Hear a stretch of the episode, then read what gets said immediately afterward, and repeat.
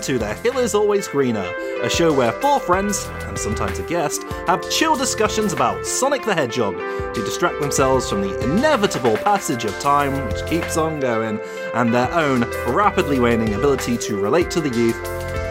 Oh boy, uh, I'm Falero. I'm Rock the Jake. I'm Cyberlink. I'm the game buddy of Delphius. And who's that over there? Dommy Das. Oh, hey! Who are you? Greetings and salutations. Hello, uh, yo ho ahoy. The wayward bones of the cinephile pirate captain. Why sail the seven seas when I could sail the silver screens? It's me, Dominati Viva. Ooh, I like that. Love it. You should use it for something. No. Look, when I signed up to be one of these VTubers, no one told me I had to, like, stream. That wasn't Oh. part of the deal. I mean, all the best VTubers just tweet all these days anyway, so. Damn Yeah. Skippy. Hi, welcome. Thanks for joining us at Thank you for this having me. episode. Yes, Where we yes, talk about yes. something really good. Oh, it's gonna be the best one. Really good. You've got like what, Yeah. fifty of these episodes? Nah, this was that was they were all just build up. Yeah. We've been, I mean, technically, we have been building up to this for a while. It's one of the, we have like many, we have these like horrible top, th- there are these like, the the the taboo topics that we don't want to talk about, but we eventually need to get to. Like they're kind of like the berry. I don't know what you call these things. The the the the cursed items of Sonic hmm. discussion that we have to eventually reach. In this is one of them. I, I know we've said it before, but these episodes have been like the sword of Damocles hanging over our heads for this entire run. You see, that's a bear mouthful. Part part of our mission statement on this show is to keep things pretty, you know, light and positive. Not that we don't go into like extreme detail on the things we enjoy. And there's just a few topics in the Sonic franchise that we said are going to be pretty hard to say anything nice about. And this is one of them. So we're talking about Sonic Underground, by the way, guys. Um, just in case that, like, it just in case you're wondering which one of those this was. It's that one. Didn't narrow it down, I suppose. A seer warned of a deadly fate, us having to do this episode. Yeah, so technically, we're, we're covering. Give up your standards. Separate. Uh, technically, uh, it took a lot of efforts for us to watch one episode of this show. In fact, we were planning on doing a more than a few of these, but um, I'm pretty sure Jeremy just watched Yep. this one and was like, "I am done." I, I, yeah, I remember Jeremy was like, I think this one's just enough to talk about. Yeah, I think I think in our chat, our, our chat, I was like, well, you know, we should we should probably do the episode with Knuckles in it, and there's only two of those, right? Like, nope, the other one's a three parter. And I said, well, we could probably get an episode out of watching those four. They're they're pretty short, and you know, the show is not exactly known for being uh uh having in depth storytelling. And then I got through the first one, and I'm like. You know what, fellas? I know I was the one that said maybe we should watch them all. Let's uh let's just stick with this first one and uh, maybe revisit the subject in the future. That's natural selection at work. You know, your your body is evolved enough to protect you. The rest of us My antibodies kicked in. Uh, whereas the rest of us chomp down on that thing, even though it's killing us, like it's a spicy pepper or Oh. really rancid food. Um, Who said chomps? Oh no! No! I'm too far into it. so hey, um, yeah, the, the Sonic Underground. We're basically here to talk about Sonic Underground as a concept because it is a can of worms that we've needed to open for a while. But mainly, we're doing that through the lens of talking about possibly the only episode many people bothered to watch of the show because Knuckles is in it. Yay, Knuckles! I love him. Yeah, He's Knuckles. great. The first time that Knuckles ever showed up in a North American Sonic cartoon. Yeah, Yep. and it was this one. Yeah, technically the, the OVA had been out in, in Japan. I think we wouldn't get it in the West until this year. It was around the same time because Sonic Adventure was also looming over the horizon in, in 1999. But Yeah, it would have been a little bit after this, but very close. Yep. But uh here's here's Knuckles, that old red spiky anteater everybody loves and cherishes. And he's in this show. Yep. Lucky boy. Well, Before before we dive into like a brief history of what the hell Sonic Underground is, I did want to ask Dommy, like, what what is your what is your brief history with Sonic that would lead you to guesting on this show with us old farts? well, with with Sonic in general, it started uh, when I was young. I'd, I'd go to my grandmother's every week, and uh, my uncle at the time was still young enough to be living with his parents, and uh, he had a Mega Drive, of course. So uh, I would be playing a lot of Sonic One and Sonic Two. Never Sonic Three because he didn't get it because he's a loser, and I hate him. Oh, deprived you. Disgusting. But uh, yeah, played a lot of Sonic 1 and 2, and then eventually at some point I was at a friend's house and they introduced me to Adventures of Sonic the Hedgehog. And it was like, oh, oh, bugger me. Oh, he, he's getting around. He's, he's, he's running, he's talking, he's doing all of it. Tails is there. There might be something to this Sonic And guy. that was it. That was it for me. I was I was in at that point for, for many years, over a decade. It was like, yeah, that's that's my guy right there. Slaps him on his little blue butt. That's that's my guy. I mean, there, yeah, I guess there are people who are just like, oh, adventures, yeah, that's my jam. Uh, and to be fair, for me as a kid, I was like, yeah, I love, I love, adventures was great to me. It wasn't properly Sonic, but it was a Sonic show, and it was fun and colorful and enjoyable. I mean, we all still like going back to it. Yeah, I think it wasn't even so much that I enjoyed Adventures itself. It was just the fact that it was like, whoa, that was a game, but now it's a telly show. What's Right. going on here? Yeah. That, that that's two different things. How are you both? This is. Hang on a minute. It can be two things. yeah, uh, no, I popped off. I, you know, I picked up some issues of Sonic the comic. I started getting more of the games. Adventure was a real, you know, big, big point of being like, oh, oh, we're in. and th- and then when he wound up on the PlayStation with Sonic Heroes, it's like, oh, there's no going back now. Now he's easily accessible. I don't got to go to my uncle's house for squat.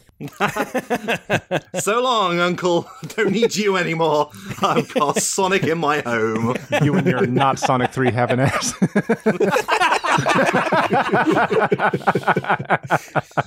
Yeah, sorry, but that guy who denied you Sonic 3, he's the real villain of this episode, I'm afraid. Damn. Uncle from another console. Oh, but yeah, no, uh, Deviant Art, Newgrounds, I, I made my way around, you know. Thankfully, uh, I think a lot of it's not there anymore. There's probably still some on Deviant Art somewhere that I haven't cleaned up. But, uh, But it's probably under a different name, I'm sure, so no one will know. not entirely sure. Maybe. Don't know. Probably. Uh-oh. Probably under a different name. Probably. Nobody Find look it. for that. Nobody looked for that. Probably has some slurs in it. You know how the internet was back then. yeah, of course. Yeah, we Don't we've find all it. grown and been become better people. Then again, I did delete my DeviantArt like a decade ago. Natural selection at work again, protecting you. Unfortunately, which uh, I think that episode will be out for sure. Like that is, I think, the only place where the original written version of how Metal Sonic Stole Christmas was. So I inadvertently created a lost piece of media. Maybe it's somewhere out there. So I guess that's that's it for you and Sonic, and I it all ended there. Well, Or did it? uh, Yeah. You want me to talk about him, huh?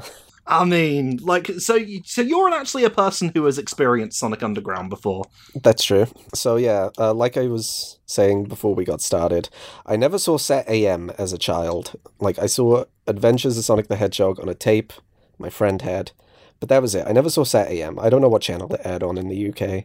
I just missed that one completely. But at one point, some morning, I turned on CITV, which is one of the the publicly available channels you get here, and hang on, Sonic is on. That, but Tails isn't here, and there's two more of him and they're playing the rock and roll. of course, this was this was Sonic Underground, and I I got way more hooked on this than than Adventures. Again, because I hadn't seen Sat AM, the cyberpunk setting, the dystopian future. That was all brand spanking new to me. So I was like, "Whoa, stuff just got real." from from my research, that was an intentional choice on the uh, production's part to kind of mm, not continue Sat AM, but to be like, hey. This is kind of cool, right? and just take that setting wholesale. right on its coattails. it worked on my little little butt. I think I think in my head I tried to justify it that that Sonic Underground was like a prequel to Adventures. It must have been a cartoon that was on before that I had missed because like Eggman Robotnik, he was in, he was in charge. You know, he was the top dog. He was hmm. turning everyone into robots. Tails wasn't there yet. I'm like, all right, this must have all happened. And then Sonic saved the day and kicked Eggman's butt. And then he met Tails and like you know Manic and Sonia. They must be off doing king and queen things now because they were the prince and prin- it's it all makes sense in your little boy head.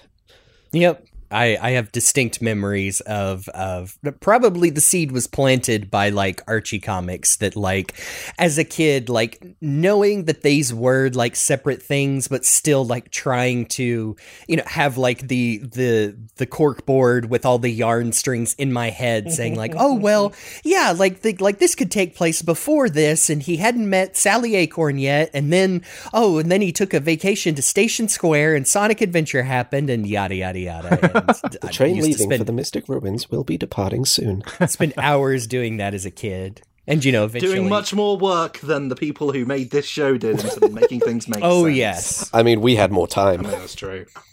you mentioned DeviantArt, like, and then you got to throw your own OCs in there to, you mm. know, marry various official characters and have children and super forms and all that.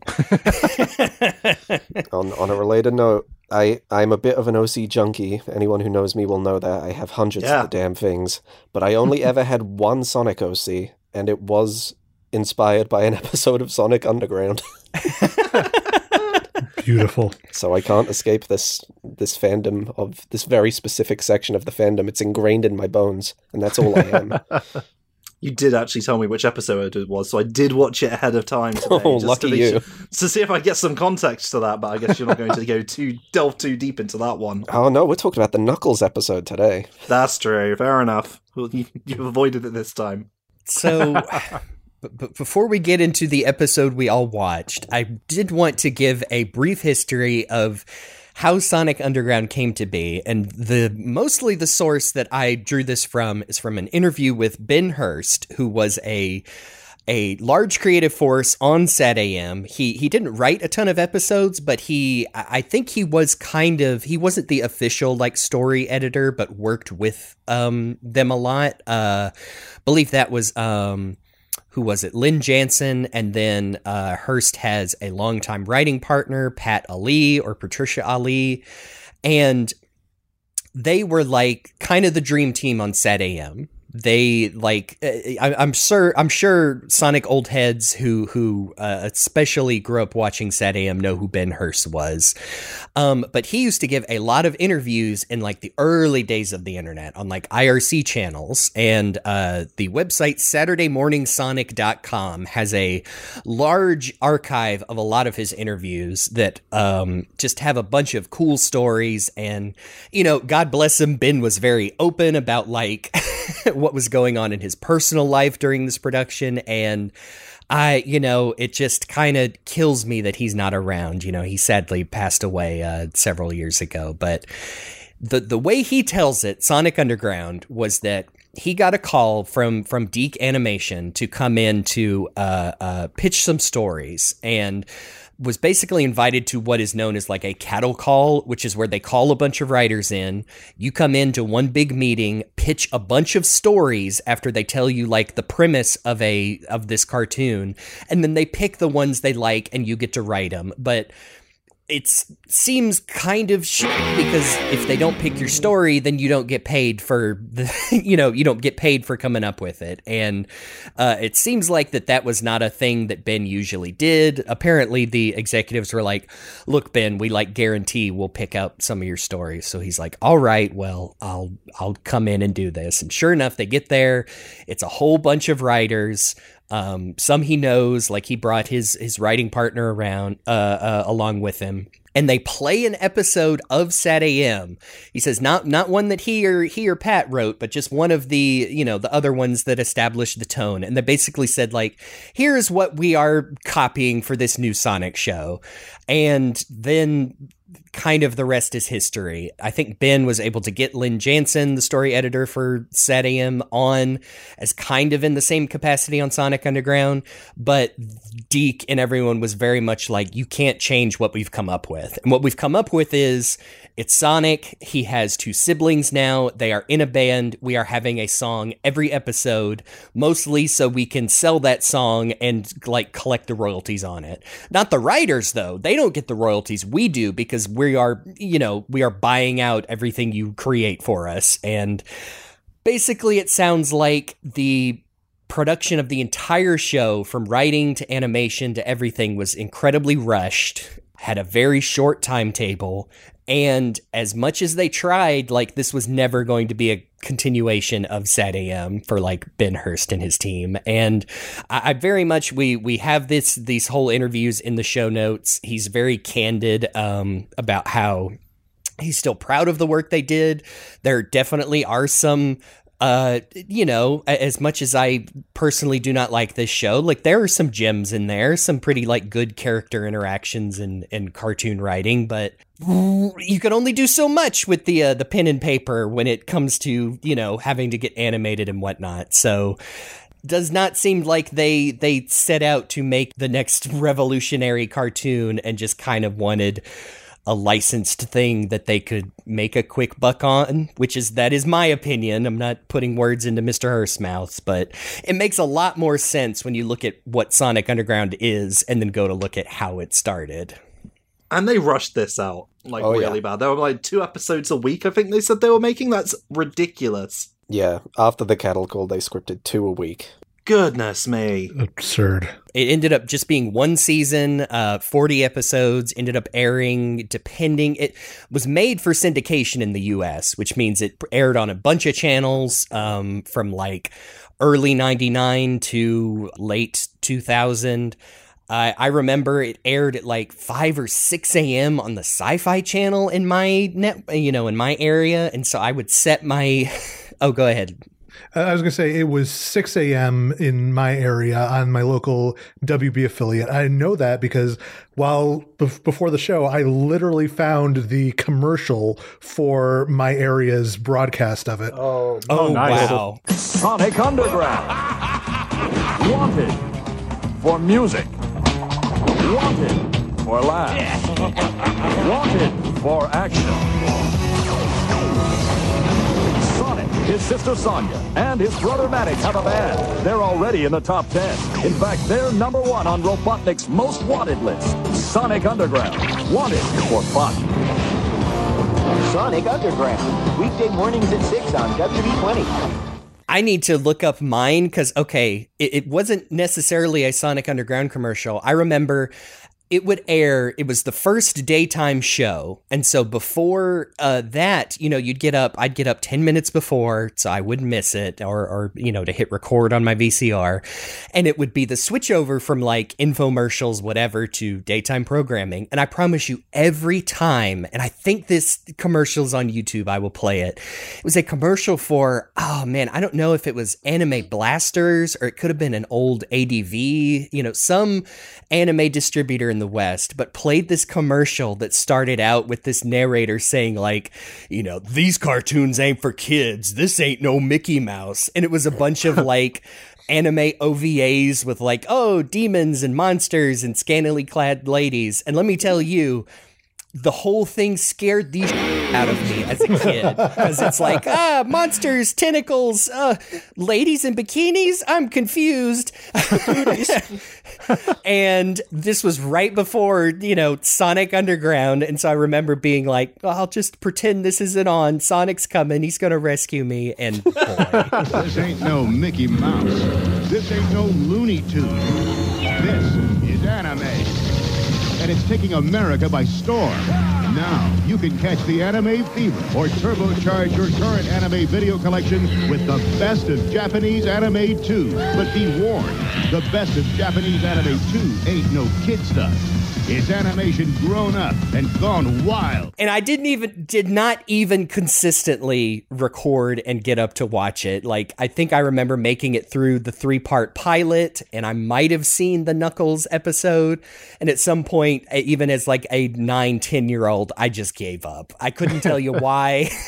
Maybe it was just didn't want to get up that early or didn't want to program my VCR, but I I still don't think I've seen all of Sonic Underground. Might have to change that someday, but I, I, I know I have not seen all of it because I was also like, like I said, it was 6 a.m. and I, you know, I was 10 at the time. I'm like, I don't have the patience to get up that early and I don't even have the patience to set that up to record. So, you know, that just never happened. Although, but something I did discover, I'm like, I never had enough interest in Sonic Underground to even like bother owning it on VHS or DVD or whatever. And then I kind of had an epiphany and I'm like, wait, that's technically not true because I suddenly remembered that I have a Legend of Zelda cartoon DVD because I'm a weird person, and there are two bonus episodes of Sonic Underground on it. Oh my god. Okay. I think I had this that VHS as well. Oh my god. If you like Zelda, you'll love, Love Sonic Underground. the Super Mario You'll Brothers love Super these Show. other shows that we own. I was going to say, even as the person you've invited on to be specifically the Sonic Underground guy, even I haven't seen every episode of this godforsaken show. And I, I like the show, and I still haven't like brought myself to sit through the whole thing. And you know, I think they're all up on um, whatever. I think it's WildBrain's YouTube. I think there's several Yep. different versions. There's like uploads from nine years ago, some from six years ago. So there, it's up there. Um, Listen, it's all available. You can watch it at any time. The problem is you have to watch it. Yeah, that's that's. I, the and they truth of it. just they just put out that uh, DVD set of the whole series, which is like one of the few times I've been like, oh, they put out a full series release of a Sonic cartoon. But do I really want it? Ah. I, I don't even think it's the first time they've done a full DVD release. Um, I think this is like a reissue because they just did that with Sat AM as well. Like a Boy, is it a reissue.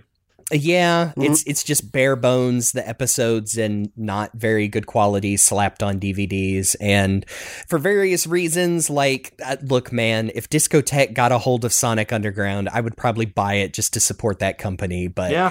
I don't think that's in the cards. Same with Sat AM and then for even more reasons same for the Sonic OVA, but if you if you told me if you told me like the only way we could get a re-release of Sat AM and the OVA is to buy our Sonic Underground re-release, I'd I would do it, man. But hey, I mean, I'll gladly tell you. It's just going to be a lie. um, can you imagine? Like, I don't know if I this show would be any better upscaled and in its highest possible quality, but I would. Yeah, yeah, it's got Just- that just to have it. weird. It's it's it's it's digital animation. It's very flat digipaint. Um, Yeah. I think we said the, the the frame rate is obviously very interlaced and kind of messed up, which you know is also not to just dog on Sonic Un- Underground is also a problem in like Sonic X. Like that is also has a weird like varied frame rate to where you get weird interpolation. It- It's just one of those shows that was animated like they never thought of like oh someday in 10 15 years this will need to be upscaled on a Blu-ray. It's like no, absolutely did not think of that. no for the future here, just the now and making lots of money. Money. not even lots, just like enough, I guess. I would be would be interested to know the the bottom line on this show, but a profit's a profit. Yeah. Yep. By the way, I just want to hop a in here prophet. to say, like, I know, like, this is some people's favorite Sonic show. This is some people's like introduction to Sonic as a media property, and that's fine. Like, if you really enjoy this show, I'm I'm not gonna take it away from you. There's some actual, there's some quality in here if you look hard enough. Some of the episodes I watched today were passable. That's something. I thought it was all shit. Um, at its, uh, at its base core, I don't think it's very good. It's a very cynically put together kind of show. But if it's your favourite, because like we said, it's about every single Sonic thing that we cover, then don't let us being miserable about it take away your personal enjoyment, because that's still there. If this inspired you to draw things on Deviant Art, that's great. If you're like Tamers one, two, three, four, five, and you're like, oh man, I'm going to make an animation series based on this, King. and by that I mean Sonic and Bartleby specifically, um, you know what? More power to you. If Um, if if Sleet and Dingo awakened your latent BDSM transformation fetish, then God bless you. I mean, it had to have to some people. I think you guys can say all the nice things you want to Sonic Underground fans. It's clear you don't respect them because we're like 15 minutes into this podcast and we haven't had a single musical number. I know we've talked about this before, but like my rule of thumb is that if even if you're a fan of something, you need to be able to like look at the problems with it and, you know, it's fine if you are a fan of something, you know, in spite of whatever issues, but don't try and ignore the stuff that is wrong with it because that's just Yes. does not benefit anybody. It's incredibly difficult to do that with Sonic Underground because even in the very first episode, which by all accounts should be the one you put the most budget into to draw people in, within the first like 10 minutes, there's a shot where Sonic is running and they're making a big deal about how this is like his first real display of super speed, and they forgot to put on the layer his legs are on. yeah. Now I don't even. Are we talking about the the the three part pilot, or are we talking about the actual first episode? Which is Oh, yeah, well, that's a whole right other Oh, can the, of worms with this production order, man, it's terrible. Because I remember, but that's another thing Ben Hurst talked about. He, with his partners, they got together a three part pilot uh, to, you know, set the stage, set what this show is about. And I don't even think it was aired. It was aired incredibly out of order. So, So the problem was the air dates in France were in order, sort of, and then the air dates in America were not as much. But the American air dates became the official episode order. The free parter is episodes 1, 28, and 30. Oh, oh my God. oh, yeah. Yeah, I'm seeing that right here. Just, man. Uh, like I said, that I it seems like Ben Hurst and his partners did all they could. There's there's another Before free we- parter involving Knuckles, which I, I think was supposed yeah. to serve as some Yep. sort of season finale or whatever. And that ended up becoming episodes 25, 27, and 29 out of 40. At least they're kind of consecutive, just with something in between. Yeah, another three parter in between. That's what. Yeah, so the Origin free parter was interspersed with the Flying Fortress free parter. So one week you'd get part of the Flying Fortress saga, and the next week you'd get part of the Origin saga, and then back and forth like that for some godforsaken reason. That might have been another reason I gave up uh, as a kid because I probably like thought I was missing episodes when they were just airing them in the most ass backwards order po- possible. It's it's Yeah. not even like they give a little recap at the start of each part to be like, oh well, while this was happening, uh, back in the when we first met up, here was how we trained and got ready to fight this menace. It's like no, the episode just starts like you should already know this. Keep up, kid. Like I'm sorry, Queen Aleena, your your lead-ins uh, do not actually help anyone at all. No. Are are we ready to dive into the the the one official episode for this this Before we do. I just realised that not all of us have recounted our history with Sonic Underground. Yeah, we've, we're, we're going all over the place, just like the airing order of Sonic Underground. yeah, yeah, we'll fix it in the edit, which is something Sonic Underground did not do. hey, do you know what And my, neither uh, will we.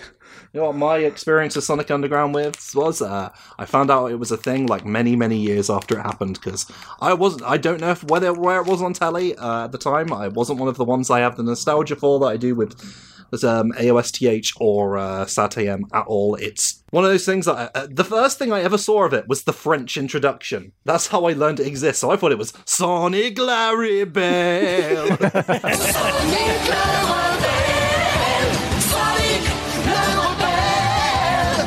J'aimerais voir mes enfants, mais j'attends à demain. Ceux athées risqueraient de forcer leur destin.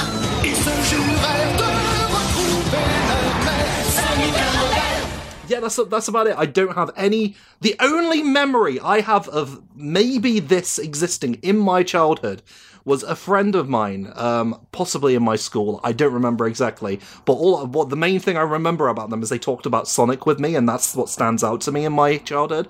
And so he came up to me and was like, "Oh, did you know? You see that new episode of the Sonic cartoon?" I was like, "No, why? What happened?" Knuckles is in it. I was like, "What? Really?" And I was like looking for that for ages because I thought maybe you meant like Adventures or Sat AM, and I never found it. And then when I went on the internet, I was like, oh, it's this one. Oh, he's this is the thing he's in. this band show. Great. Oh boy! Didn't even get an instrument. No. That's true. That's the, that's what they were missing here. What would he play? He has his fists, which are instruments of destruction. Oh, a recorder. By the way, Jake, what's your history with the show? Just so we can cover everyone. Thank you. Uh, my history is that for years I had heard the bad reputation of the show. I, I never saw it. And actually, I never saw Adventures or Sat AM on TV as a kid either because I just didn't have cable and it didn't air on any of the publicly available channels in my area. But um, I years later I saw that it was on Netflix, so I watched a little bit of it, and I'm just like, yeah, this sucks, and so I stopped watching it. and then, so today's episode, friend or foe, is officially the very first episode of Sonic Underground that I've watched start to finish, and let me tell you, I had a great time. There's so there's so much that I can pick apart and have fun with in this episode. you, you went in with the proper expectations. yes, yes, Exactly. I the the bar was set on the ground, so I stepped over it and I saw what was on the other side of the tracks, and it was funny. That's the best way to get into this. Is just being like, well, I know it's gonna suck. Let's see how much it does. Uh, Let's have a good time with this. okay, I think we've covered all of our origin episodes when it comes to um, Sonic, Sonic Underground. We got it's a bit out of order, but that's fine. Our tragic backstories are out of the way. Nothing tragic about mine. I was going to say I did, yeah, I did watch the the weirdly ordered um, introductory episodes of this show, which do give you like they, they give you an idea of what's going on with the show and the characters, and that is it's Sat AM but worse, because Yeah. it really is. Because Yep. the first episode, you see like. It's more or less like the Blast to the Past episode that we saw, where you see like the Robotnik's like death ship or where it is coming over Mobotropolis. A statue of King Acorn, Yep. if I remember correctly. Muscle bound King Acorn, as I'm sure he imagines himself. I mean, is that is is that the king? Is he the triplets' dad? Come on, man. Don't know. What? Don't tell you. That's a mystery Oh, for season boy. two. Uh, Robotnik, but I think we mentioned it before, but Robotnik more or less looks like he did in in Sat AM here. Slight slight color changes. I think he's got two metal arms. Yeah, two metal wearing- arms. or, or wearing armor on one of them. I don't know. Um, he's more or less that, but just less intimidating. There's an episode with a nightmare sequence I remember where Sonya has a bad dream that Robotnik captures her and like grabs her with his big robot arms, and then when she tries to get away, his arms just start like extending like friggin' Bender from Futurama. Like, I don't know if that's just because it was a nightmare or if they can actually just do that. I don't remember him doing it in any other episode. Oh, come on. This is DIC. You mean like Inspector Gadget? I was gonna say, yeah. Yeah, sorry. Apologies. Go, go, gadget arms. Oh, poor Gary Chalk. He's trying. hey, you know that- That's by the way, a little note, side note here. Uh, mostly Canadian cast on the show, like with um, Adventures of Sonic the Hedgehog.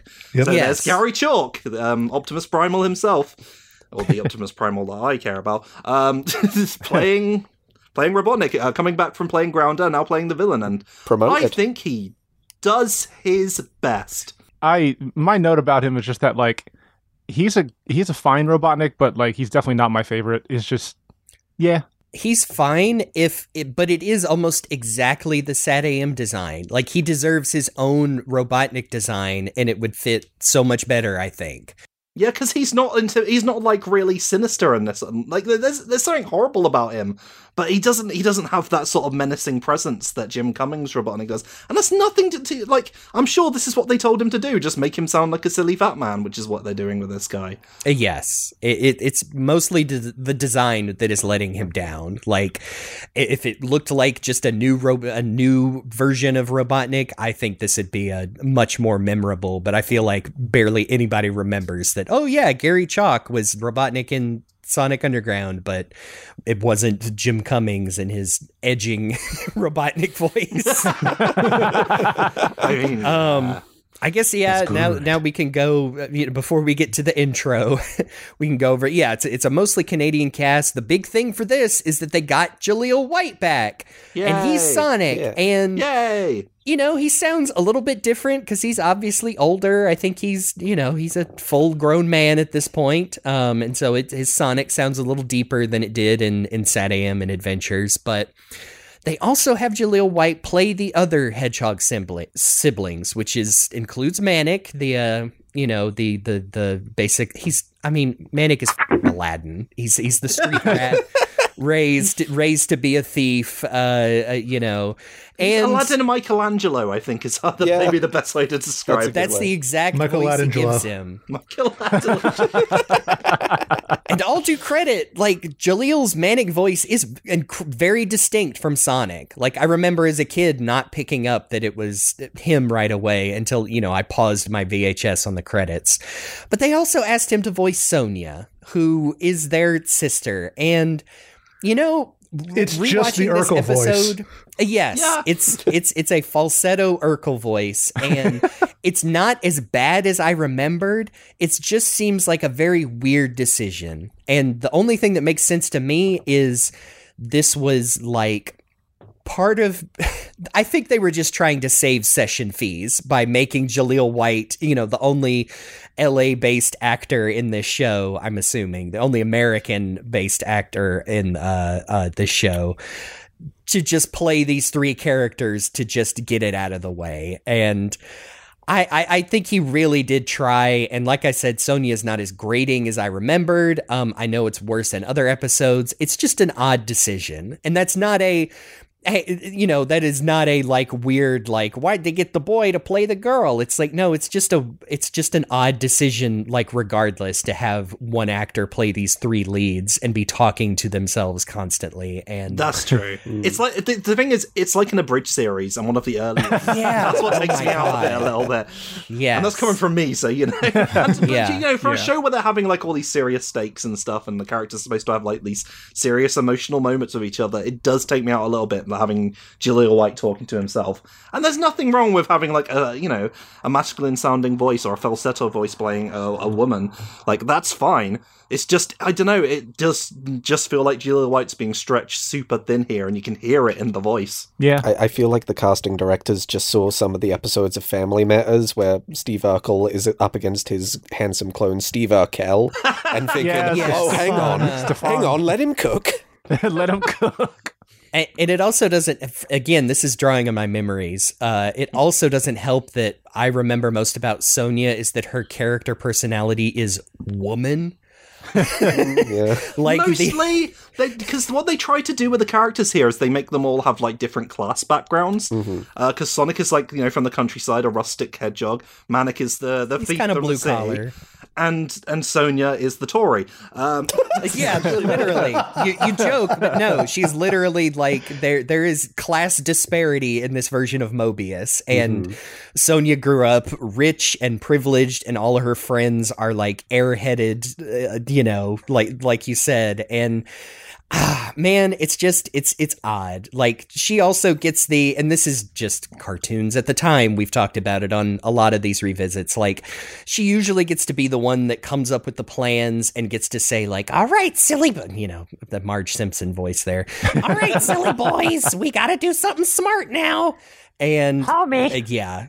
It's it's it's not exactly like a pleasant dynamic half the time. Um they tried to do something with it though. Like I feel like there's throughout this whole show, I have this feeling of there's something here, but it's being delivered so poorly and so rushed that it doesn't come across very well in most of these episodes. It's th- they, th- there's something like barely pulsating under the surface, if they're not bothering to dig deep enough to make it something. I remember an episode with Sonia where it's they they kind of pull it like you said they're trying where I think she gets sick she basically just just gets sick of hanging out with her nasty brothers all the time. And so she goes and has like a girl day with an old friend of hers the uh, I don't remember her name but it's the the one that Mindy talks like a valley girl Sonia. Oh my gosh. And again i'm sure it's it's very like stereotypical but i remember at the time like oh well this is this is okay like it's you know sonia is like mad at her nasty brothers but also like yeah it's okay just to go hang out with your friends to you know what she grew up with and i can't remember i think her friend sells her out to robotnik or something but that's the one I remember. Like, okay, they're they're trying to give give her something. Yes, like like you said just a moment ago, Mindy Latour, which oh, the the le- the the least said about the background characters in this show, the better. Like, I don't know what species they are. They're mammalian of some description. I don't like how most of these characters look. Like, like every char- every one of the characters has like a father, like a parental figure Mm-hmm. uh, that gets tragically roboticized, a la Uncle Chuck. In fact, Uncle Chuck is one of them. Yeah. Uh, he's back again in the initial episodes, voiced by Larissa Marsh, who's trying to do something with that voice. I don't know what it is. It's he sounds like an old prospector, doesn't he? Yeah, he He's does like, like oh, shitty boy, boy. I, I made you your, your anti gravity shoes.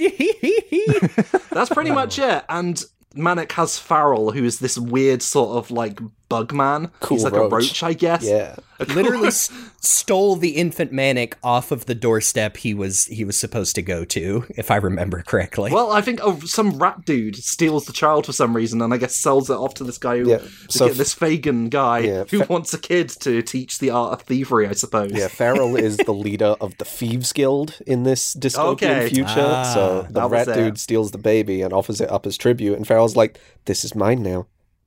You are my child now." Hey, but apparently he's a good dad. Yeah, Like, he's- he's, he's teaching great him to dude. steal stuff, but he Yeah. seems pretty seems pretty good until he gets turned into a Manic's robot. like written off as like the thief and the slum kid, but he's actually like really good with technology and especially security systems, obviously. And like he's Mm-hmm. he's like easily dismissed by the other two a lot of the time, but he's actually like highly skilled, just highly impulsive, and gets himself. Nobody Yeah. ever trusts the rogue. traits. Exactly. they and they do that a few times in episodes where Manic feels like even even if they find their mom and like Mobius is is brought back, you know, is taken back from Robotnik, that he he does feel othered by them a lot because he's like, I grew up, you know, I, I'm not like you guys. I'm not a goody two shoes, whatever. And again, they they tried a lot. Like the execution just always felt really bad, and it also doesn't help that Manic had some of the worst songs.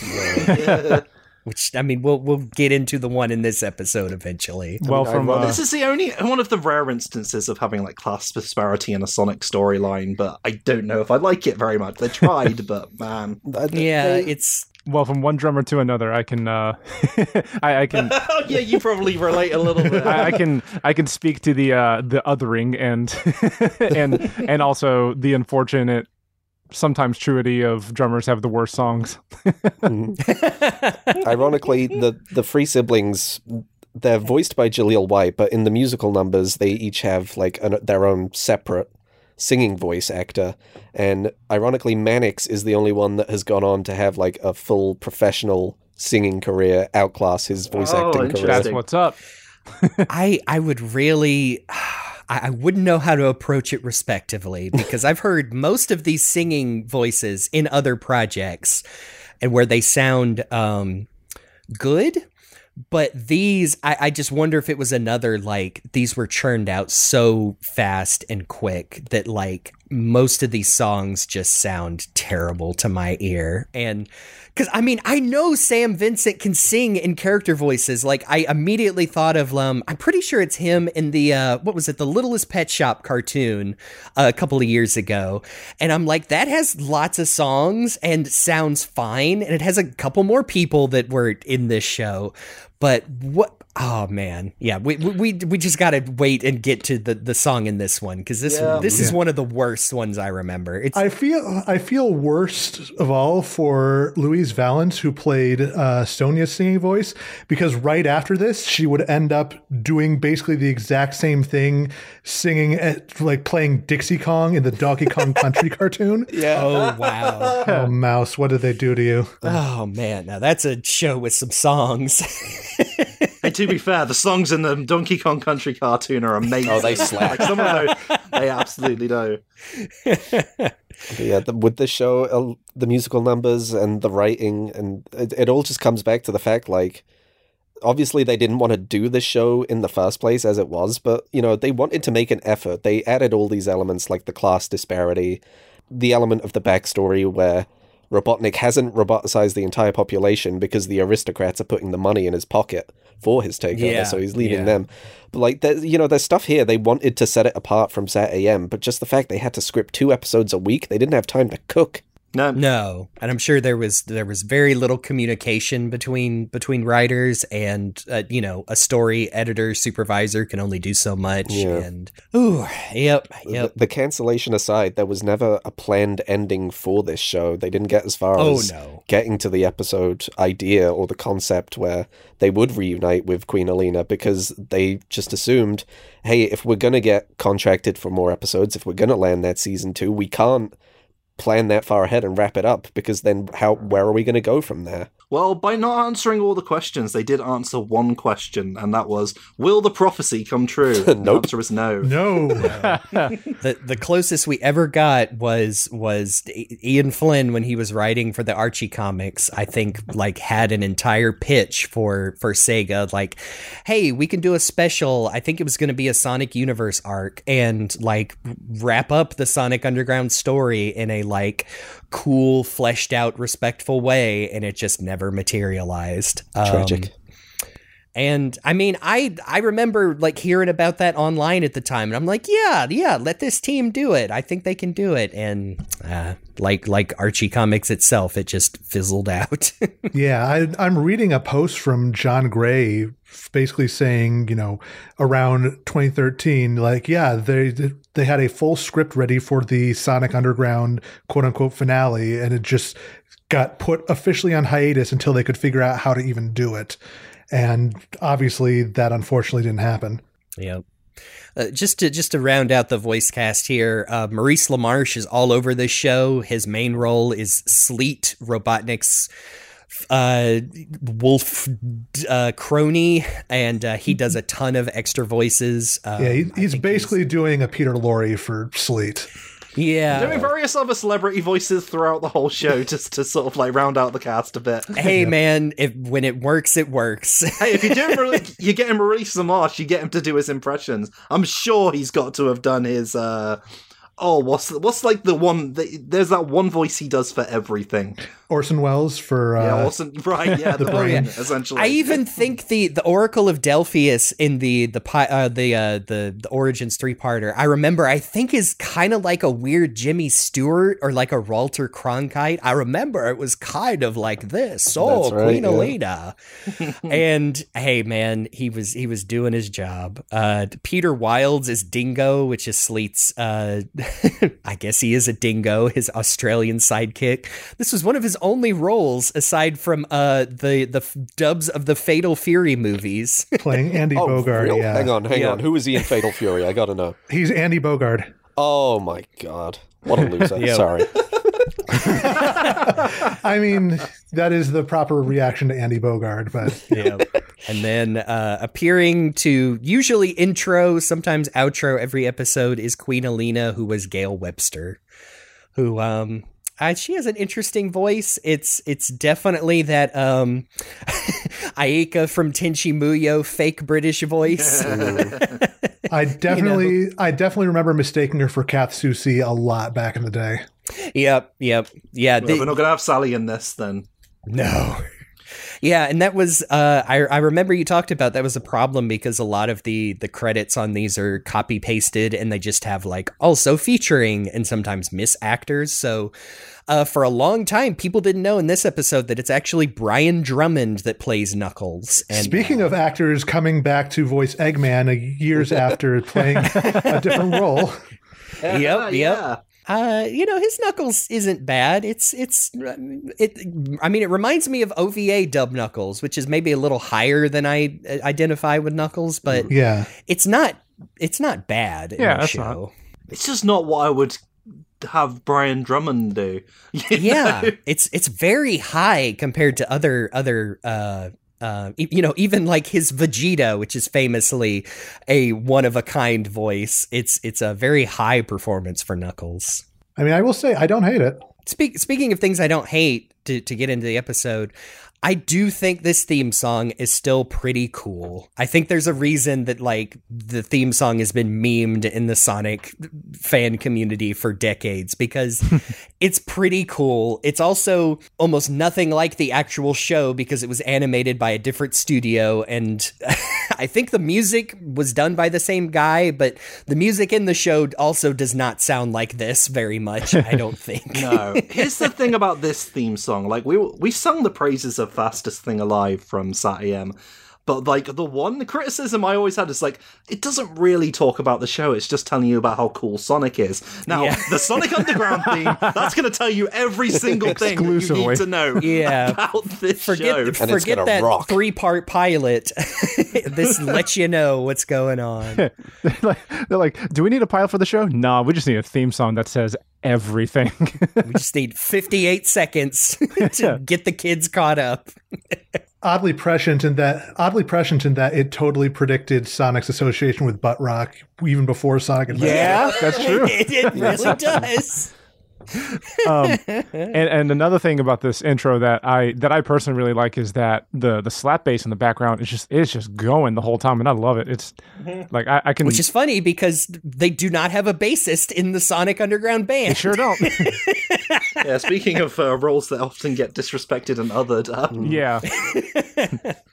At least we The at lost, least that's four- the lost fourth sibling Tonic got left behind. Oh, poor Tom. He got raised in a bar somewhere. Maybe it's maybe it's Sonia doing the bass on the other half of Yeah, I was about to say you can split a There keyboard. are, yeah, split, yeah, split the two uh, sounds. there are Or maybe- episodes where Sonic's guitar is just just a bass when he starts drumming it for no given reason. Oh yeah. Yeah. It's magic, so of course it can be. Sure. They shoot lasers, yeah. Maybe there's actually been a bassist the whole time and we just never noticed them because they're the bassist. Either that or Sonic has like an eight string guitar and the bottom two strings are so thick and low that you don't need a bassist. I mean, it's not a normal looking guitar. yeah, but- no, it's got like the double three V neck. yep. And that's a that's also a joke about modern metal. uh, by the way, everyone, just so we put this out there, this is how like the characters still have like abilities. Sonic's still fast. He still has his um, trademark DIC cartoon spin attack, which is a buzzsaw. But mainly, they're using their special magical instruments that are summoned from their medallions that they've worn since birth, that fire lasers and cause earthquakes and stuff. Donkey Kong 64 are going to sue somebody. yep. yeah. It doesn't doesn't Sonya also have like a tornado spin that is like unique to her? I think Sonic and her both do it, but mostly that's her thing, and it's you know a bit SBO esque, if mm-hmm. you will. Yeah, yeah. And then Manic is just like I can pick locks and steal stuff. and Yeah, they, they actually have a whole episode about like Manic feeling inferior in that regard because you know Sonic's got the speed, they both have the spin. Sonya's got like gymnastic and martial arts training from Yeah. her days as a rich kid, and he's just like mine. You know, they're not not exactly goody two shoes talents. I don't see how that's going to get us out of any trouble. And then he finds out he's an earthbender, so oh yeah, I kind of remember that. Yep, yep. I apologize. I just want to mention one more thing about the uh, the intro. Uh, because it is because it is so well animated, uh, well animated things are also just a gold mine for great animation smears. I was about to say what I remember is Sonic shredding on the guitar. He is just turns into clay. Yeah. Um, which His I you, nose bulbous. it is decent animation. It is edited weird because they Yes. they use the same shot of Queen Aleena crying like four times in the intro Yeah. and play it backwards at least once, where it's like, oh, yep, tears tears getting sucked up back into a mono eye. It's it's the sad thing that you know some animators went out of their way to make a smoothly animated like uh, scene here, and it's just put together so poorly. Like the people editing this just had no respect for the craft. It's just like we need to make this fit the song, so Yeah. let's just speed this up, slow this down, repeat this bit, shove this bit here, crossfade to this, and go. Star wipe, star wipe, star wipe. They Friend or Foe is officially, unofficially designated the 16th episode of this one and only season. And we start out with the intro narration from Queen Aleena. I'm sure they kept these vague on purpose, but she says, here, hold on. Following their quest, my children continued to learn one lesson that things are not always what they seem. and let me tell you, watching this episode, that almost has nothing to do with what happens here. Oh, it has plenty to do with the song, though. They forced that Oh, bit yeah. out. Man. I like the the look of the floating island just because it looks very autumnal. Uh, I'm I'm digging the aesthetic of it. Yeah, and I, I tell you what, I both hate and love that if you squint really hard, this could be considered an adaptation of Sonic Three and Knuckles. in a way, there are the, the key, like some of the key elements are there. And you know what? It's cool that Knuckles is actually on the floating island in this Sonic cartoon. They got that bit right. Um, what is kind of funny is I did watch the episode that was supposedly aired before. I don't know if at any point like this. That They say the Oracle was the one that told them to go to the floating island. This must have happened between episodes or in an episode that I didn't watch. So, but I guess they just kind of just go from place to place in the show with no rhyme or reason. We've already discussed like how they weren't really talking to each other in the writers' room. yeah, I, I would bet that the, the the scene you're talking about where the Oracle told them to go somewhere just didn't happen at all, and just Yeah. gets Almost dropped certainly. into this episode. You should go to the floating island. We really need to get Knuckles in this show. People actually care about that guy. It's another one of those elements like they tried to introduce to separate this from Sat AM because there you had the you know the village that the freedom fighters were based out of, hmm. but in this they wanted to go for more of a, like a globe-trotting aspect, like fighting Yeah. the fight across the empire. But yeah, like you said, it's just writers not communicating with each other and them using that as an excuse to be like, well, here's what today is happening. So as a result of that, what we end up having is like, there's no like, you know, oh, the mystical floating island. Does it really exist? Let's go find out. No, they're just like, oh, there's a floating island over there. Let's go.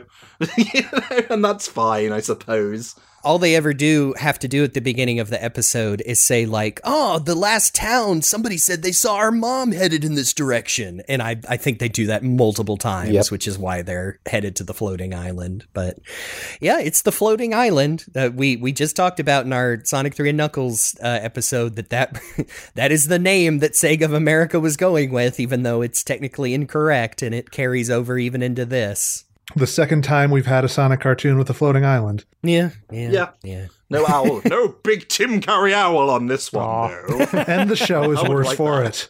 it. yeah, no, seriously, I would have liked that, actually. So the, the the siblings arrive on the island. They're talking about, ooh, it's supposed to be very dangerous, and then um, Sonic gets caught in a net trap. Yeah. Um, but also they they know about Nu- or they know about the Echidna guardian of the island, so they they know Knuckles exists in here, and then then we switch over to Robotnik and his cronies, and you know I joked about it uh, at the beginning, but man, Sleet and Dingo have have gotta be gotta be someone's awakening because these these motherfuckers, let me tell you, they are overly designed, weird looking like deviant art OCs, and their whole thing is that Dingo is silly and Sleet has a magic, well, uh, not magic, technology, a remote that he points at Dingo to transform him into any object he needs, and. Who boy, it gets weird Oh, yeah. sometimes. like di- like they do not they their designs are awful i'm sorry like sleet is one thing but dingo is just this big muscle bound sort of 90s He looks like a, manimal s- sort a street shark or a, he does. you know a biker mice from Mars. He looks like um Tiger from Crash Bandicoot. yeah. yeah, he, yeah, he does. it's- No, I think Tiny Tiger looks better than Dingo. And like Yeah. he's got this kind of Elton John thing going on with the glasses and the earring. yeah yeah. There's a there's a lot of weird like uh, uh fashion accessories in this show in general on characters. the thing is it's like whenever he gets like transformed his face is always on the object he's transformed to Mm-hmm. and it's really this is almost veers into like body horror stuff for me. it does. It is quite upsetting at times in a way that I wasn't expecting to feel upset by in my uh, current age. But yeah, if I watched this when a child, I would not be happy with myself and my life. Every, every time every time it happens, I just I feel like Dingo's gonna be like, "Oh no, you turned me into a thirsty little flower. you gotta water me with your pee now." I don't think it's ever even established what the deal with Dingo is. Like, why can he do that? Because, like, I, I mean, if I can offer a counterpoint to all of this, oh my god, the, sorry. the, the Knight's car. car from Sonic Racing Transformed. Yeah. Does Dingo turn into a car at some point? I'm sure he sure turns into a motorbike all the time. Oh yeah, even in the Yeah, end, he you're does. He does. Oh yeah, ride me, Sleet. I hate it so much.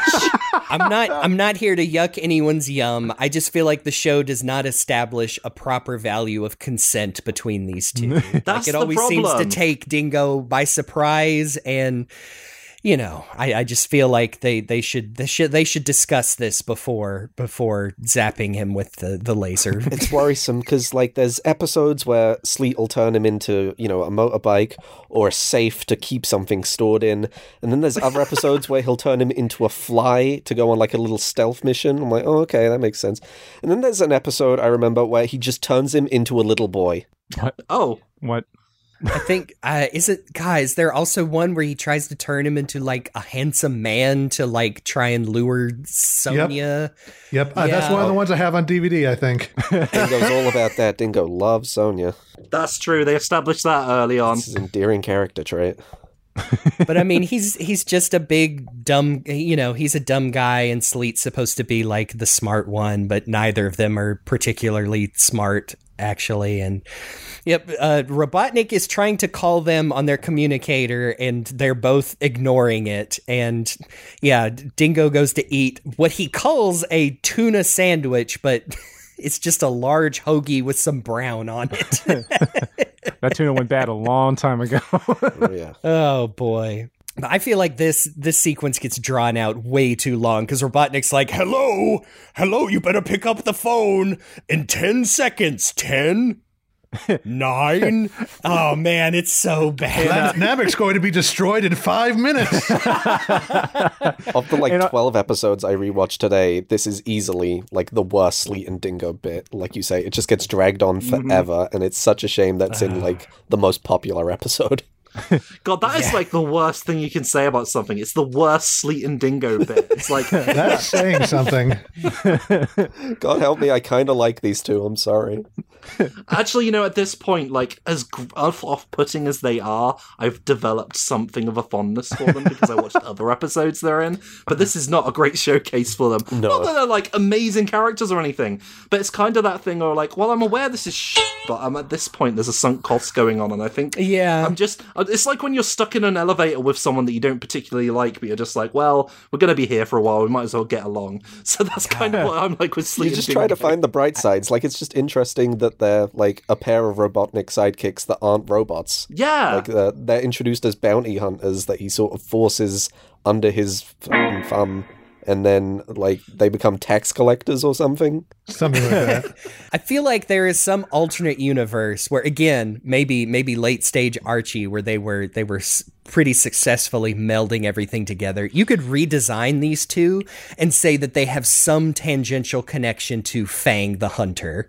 Yeah. like That's what I they're- was they- thinking. Like, like Nack Australia. might good in the role of like, because you know you look at like um uh Sleet and there's similar colors there to Nack. So my brain was like, oh, they could have had Nack in this row, but no, they have this guy. yeah, I think you you were trying to say something about two minutes ago, Jake. Sorry, it's all good. Sorry, sorry. This is all of our joking time. Um, I, I wanted to say like the the bit where like they're pulling stuff out of uh, Dingo's backpack, and I, I know like as an adult like this is just them using a sound effect over and over again, but they like he keeps pulling stuff out of there and it makes the same thud thud sound, and like the last thing that hits the ground is toilet paper, and it sounds like a bag of bricks hitting the ground.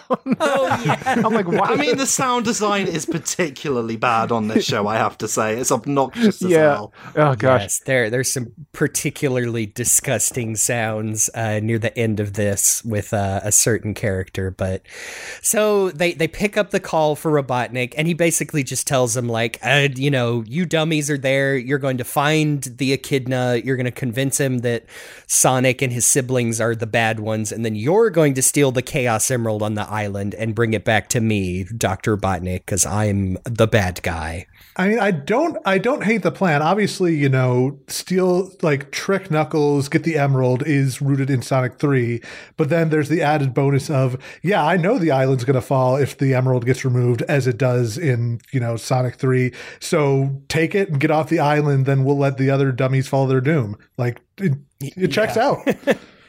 Yep. Of course, they immediately also fall into one of Knuckles' traps and end up on a spit roast on an open fire. And As Knuckles proceeds to try to cook and kill them to make them a snack for, um, well, we need to talk about that. Those two really are fetish fuel, aren't they? I, yeah, man, I'm telling you, there, there. I would bet my bottom dollar there were some awakenings with these two. Watch the episode Sonic Tonic, and by which by that I mean don't actually watch it Oh, because Sonic's um, fourth brother. ah, well, I was gonna, I was like stopping myself from bringing it up when you mentioned Tonic. Uh, there is an episode where, okay, I'll just tell you, just get it, just summarize. They they they shred down like this special tree, the Velocitree, uh, that, and, and they make some potion that they can pour on their feet to make them super fast, and it works for a while. But then, uh oh, it makes their feet go big and Stop. they burst out of their shoes. No. And yeah, you can imagine the rest of it for yourself. Yep, I just saw something. I think it was um. Oh goodness, was it Sonic the Hedgeblog on various social medias? Was just posting gifs from Adventures of Sonic, and it's the one where I don't even remember what it is. Tails eats something and then inexplicably starts inflating. Stop. I'm like, Why can't we Yeah, have nice things? yeah. Why do we have to live in Well, this hell? is it? I mean, it, whose whose fault is it? Is the is it the innocent cartoon animators or is it our destroyed? Put that away. The end. Take it away. hey, uh, I mean, The answer is yes. the shoes didn't burst open like they did for Dingo and Sleet. Those hogs are barking. might actually prefer that to what I'm looking when at right you now. walk away, you don't hear me say. I mean, you're not wrong. well, there's nothing simple and clean about this. so- So Sleet and Dingo are begging for their lives, and Knuckles says, "Well, I'm not gonna eat you, but Chomps will." And out of the brush comes this. Horny. What do you, man? this lizard, but I mean, look, he predates it by several years. This bio lizard reject. Bio loser over here. yeah.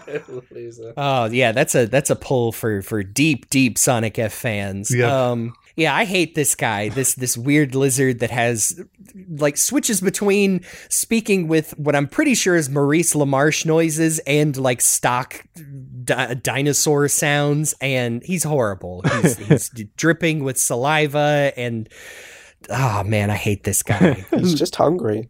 Yeah, you know, you know, it was a cool Knuckles dinosaur, the the the pterodactyl he rode around in STC. That guy was cool.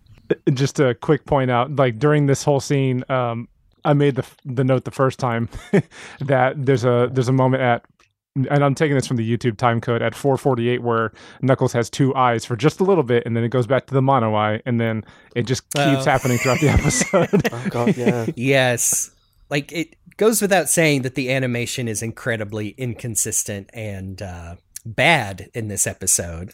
Um, especially in terms of perspective. Like there, there's some scenes this later. is possibly the worst like looking episode of all the ones I watched prior to this. Pe- Like, people have definitely seen the clips of he's he's fighting with Sonic and then falls off the island and Sonic grabs him and wildly shrinking and growing in size and oh man it it literally is like how does this happen no, it's not even how does this happen it really I really do think it just comes down to they just didn't care like listen, as an artist of sorts, I do know the struggle of perspective. It is very difficult to make things look the way they should, like from certain angles.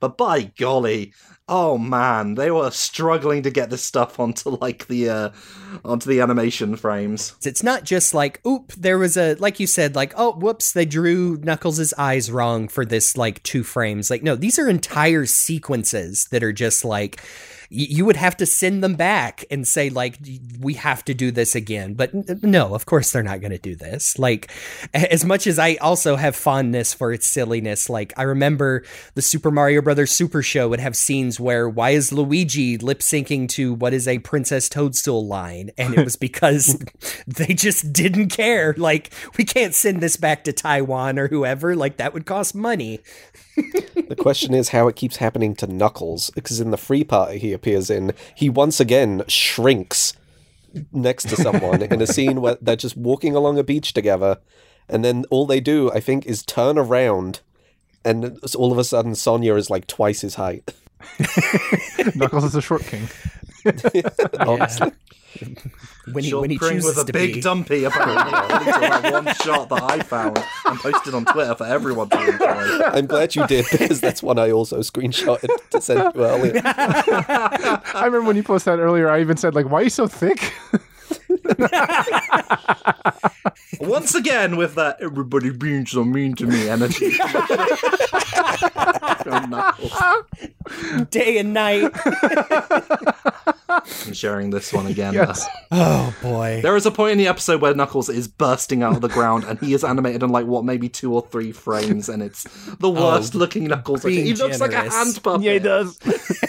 Oh, Hold on, I gotta find my screen caps in that moment too. Yeah, you had one as well, which is oh, even worse. So, so a while we're looking at our our screen cap folders, so That's why this episode's so great. So many good screen caps. a hollow projector falls out of Sleet's pocket, and it's a like fabricated uh, message of Sonic and his his siblings, which Deep faked. Yeah. yeah, that the ethics of artificial intelligence, Robotnik here.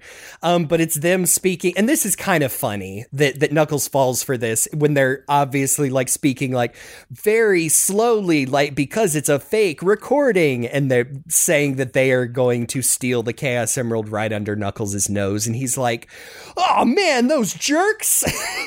Jesus Sorry, he's disrupting us to see this tiny Knuckles. tiny Knuckles from possibly uh, the second episode He's a short king. of the three part. staring right at Sonia's ass. I mean, that does become his perfect character arc in that free part. He's, so tiny.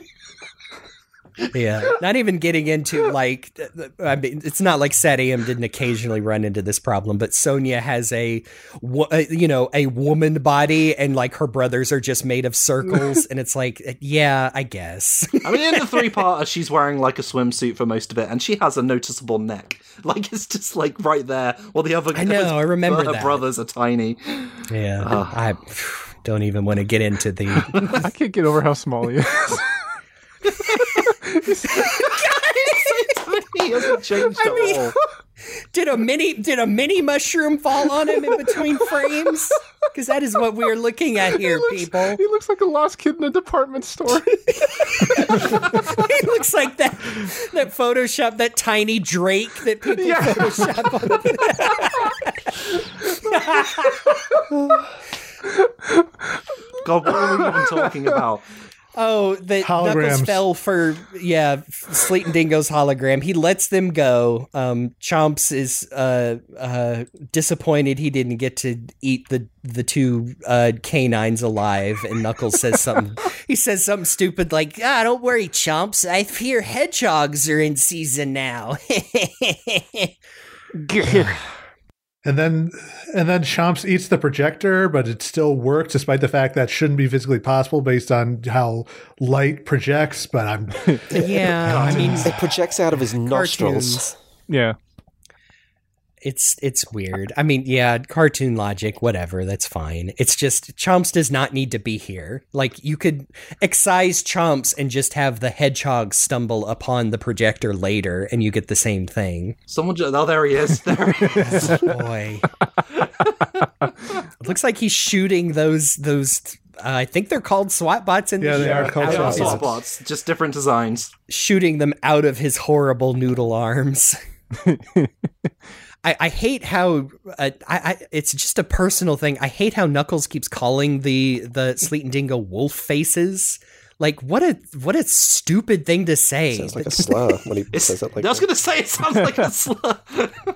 yeah, like there are other there are other canine characters in this show. Is yeah, is Knuckles just They're gonna bring him down off the island. They bring him down from the island. It's like, look at that wolf face. I'm like, Knuckles, we don't say that down here. yeah, you can't Knuckles. You can't be talking like that.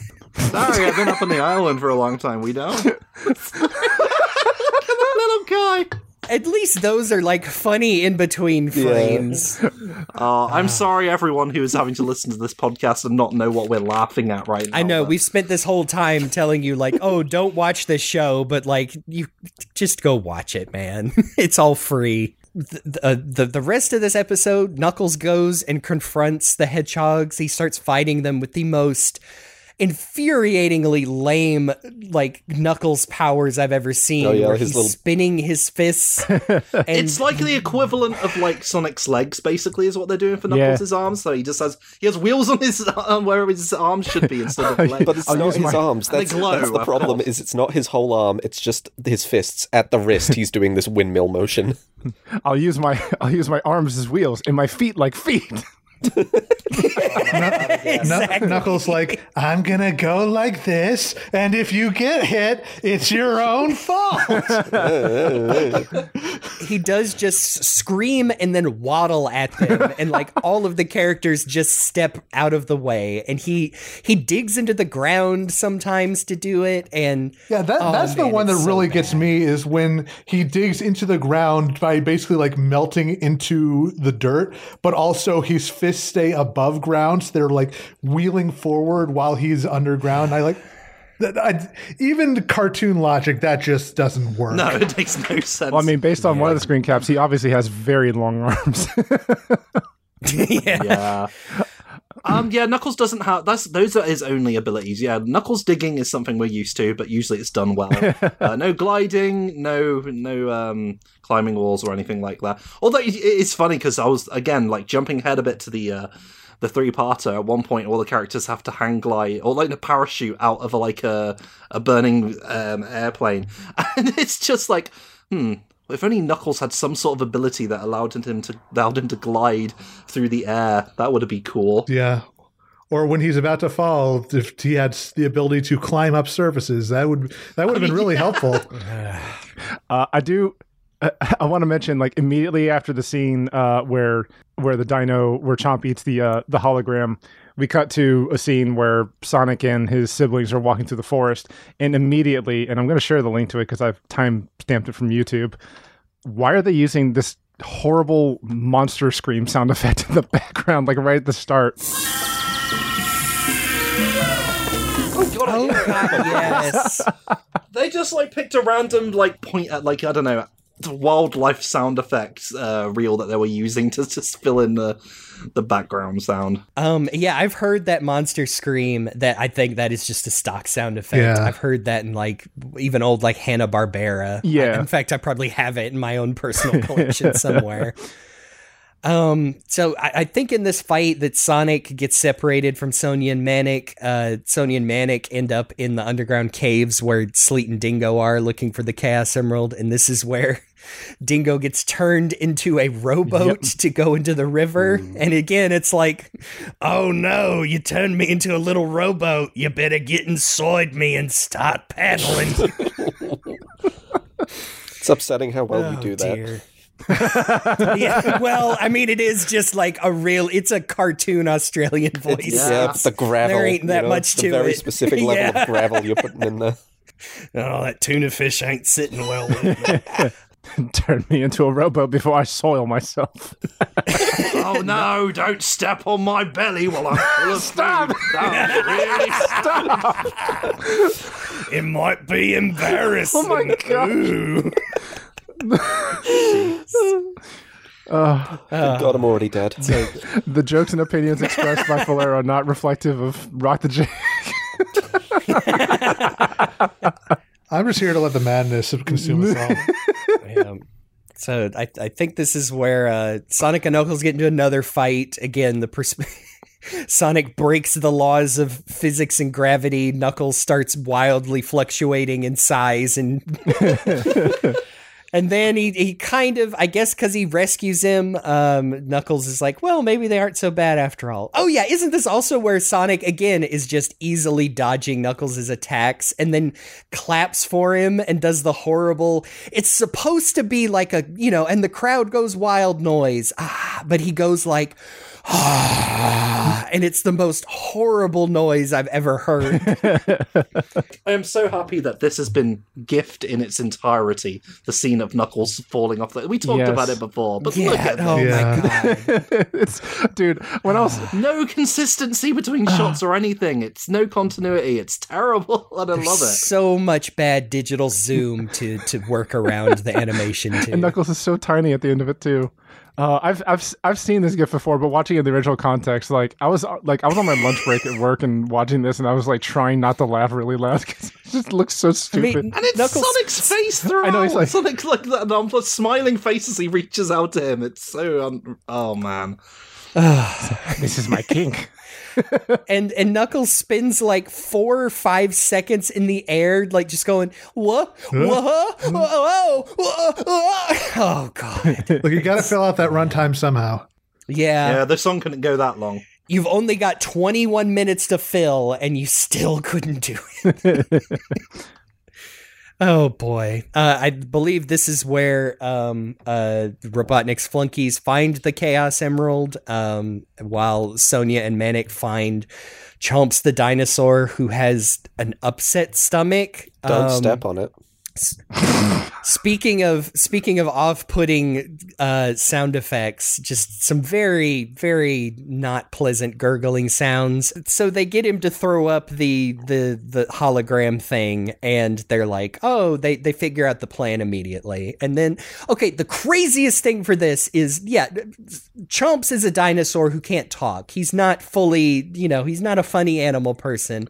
So then, like, Manic is communicating with him and says, like, okay, do, you know, one nod for yes and two nods for no. And then he just starts talking. He starts going, nah, and uh-huh, uh-huh, with a, with a human voice. Again, I'm pretty sure it's Maurice LaMarche. I mean, it's, it's Scooby Doo logic by that Yeah. point. It was like he's no, he's and he's shown he's not been like Ruckles, throughout the show. It's just, just randomly. It's like, oh, I can talk actually. I almost wish he did, just because it would have made things even more chaotic. By the way, just a brief note: um, the Chaos Emerald that they find, uh, the, the whole the whole thing of having a Chaos Emerald be the thing that holds up the island, just suddenly reminds me of like um, Archie's adaptation of Sonic Three, a very loose yeah. adaptation of Sonic Three, where it's like. Because they didn't know about the Master Emerald yet, so they had like, oh, it's a Chaos Emerald that holds it up. Now, this was made a long time after Sonic 3 and Knuckles, in the lead up to to uh, Sonic Adventure, and they, they just didn't bother to look. No, Nope. I mean, this isn't like like this show is like even less interested in being like the games than Sat AM is, uh, so, and so that tells you a lot about it. So the fact that, but the fact that they got Knuckles there, they got the floating island. It's like there's the Chaos Emerald. Alright. I, I f- I mean, it's fine. It's, it's a miracle that they have those proper nouns in here at all. Yeah, I feel like maybe they just wanted to use the most recognizable name, thinking, oh, well, we just have the one, so just use the recognizable name so the kids know what we're talking about and move on. Failing to realize the other writers doing the free part are across the hall were also adding a completely separate second Chaos Emerald into the mix. yeah. Yeah, I was about to say I don't remember if the Chaos Emeralds ever have any meaningful like are they a power source? Do we ever see that Kinda. They do sort of like allude to the fact that they can have like different effects on different things. The main the main crux of the uh, three parter being that when it gets broken, it uh, just starts wrecking everything. And then Dingo transforms into a big, dripping monster. Oh no. Yeah, okay. yeah, this is the closest thing to a Sonic Adventure, Adventure adaptation because he turns into Chaos Dingo essentially. oh boy. and- but he's just the big, nasty, horrible thing. Ooh. but we were getting ahead of ourselves. In fact, we're not even going to talk about that properly. So let's talk about this thing. Uh, That's for the 18 plus Yep, version so- of the podcast. So Knuckles Knuckles kind of trusts Sonic now. Sonia and Manic have figured out the whole plan. Sleet and Dingo are trying to escape with the Chaos Emerald. D- Dingo trips on a rock and just loses the Chaos Emerald. That's Dingo. this is pretty much where the song starts, right? Yeah. And then, like, you have to pay attention to the song because it basically tells you the rest of the episode. Like, like I feel like you could cut the cut the song and it's like, oh, they tripped and lost the emerald and Knuckles picked it back up. But no, the song introduces a whole like, oh, they're flying around in their ship. They're trying to pick the emerald back up. They launch SWAT bots. Well, you know, people don't always say what they mean, Jeremy, and things are not always what they seem. Yeah, well, you'd better know before you make a scene. Yeah. But you know, it's like throughout this show, they always try to edit the songs to look like music videos. Um, usually means like changing the aspect ratio or like having like negative images up and down or um, stuff, and it never, it rarely ever looks good. I get what they're going for, that sort of '90s uh, music video look. But, but at least for this one, the scenes that actually matter, the things that are actually happening in like media res, so to speak, like all of the action scenes, are shown in like full aspect ratio, so you can see what's going on. Except for all the times they shove like Manic's drum logo on the screen to the beats of the drum, and it's very distracting. Yeah. And you know, again, I'll give credit where credit's due. There's maybe two out of the 40 plus songs in this series that I do think are kind of catchy. I remember I always liked the one uh I think it's a Sonia and Manic solo song where they just talk about they kind of wish they could run as fast as Sonic. Is that the feet episode? Yes, it is.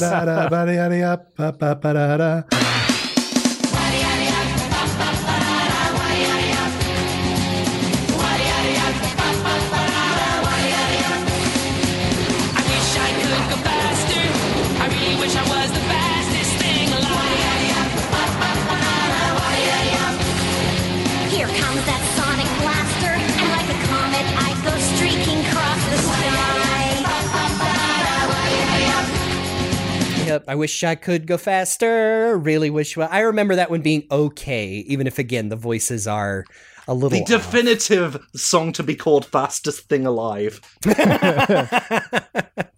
oh yeah, they slip in like it really makes me wonder. They slip in some like um uh so- Sonic Sat AM catchphrases. I think Sonic in this one says "spin in wind time," and I'm like, you can't claim that. You can't steal that valor. No, he straight up uses a lot. of, Yeah, there's um, de- there's definitely some do it to it's in the series run. I remember. Yeah. Yeah, we're waiting. Jelly and jam time as Excuse me, princess. No, that's the other thing on the DVD I had. Excuse me, Hedgehog. Ah, I I really I mean that's that's that's pretty much it. Knuckles gets the emerald back. Uh, call back to the beginning. Robotnik is trying to call Sleet and Dingo again to ask them what they're doing, and they just toss the communicator out of their ship. And uh, Knuckles gives Sonic a, a weird looking fruit that looks like a piece of shit for Sonic to eat, and he gobbles it down. No, no, he he calls passes it No, off no, to he gives it Chomps. I Oh, thought it was an animal of some It's kind. on a actually, it's on a bone of some description. He says, This is Krupnik, an echidnan delicacy. It's good. Here, eat up. Ah, thanks, Knux. and he just I- palms it off to Chomps. Yeah. I know, like, just, they probably gave this scene to the animators, and they're like, man, what the fuck? Just, ah, whatever. It was like like you something you don't want to eat. You hand it off to the dog, um, which you shouldn't do, by the way. But you know, oh, yeah, the last thing is is Knuckles reveals that Queen Aleena has been to the island, and uh especially when knuckles like was a kid and also left a prophecy that they that sonia reads out. She says in the final days of robotnik's tyranny allies will unite with my children. First among them will be knuckles guardian of the chaos emerald. I'm choosing to say that this child will te- be friends with my children. Like any good parent, we're going to force our children to be friends, and it's just regardless of their wishes. Uh-huh. The children that i've already abandoned to be raised by strangers it's like a it's like a play date, but there's a chance they could die. It's the only way for parents to be able to hang out.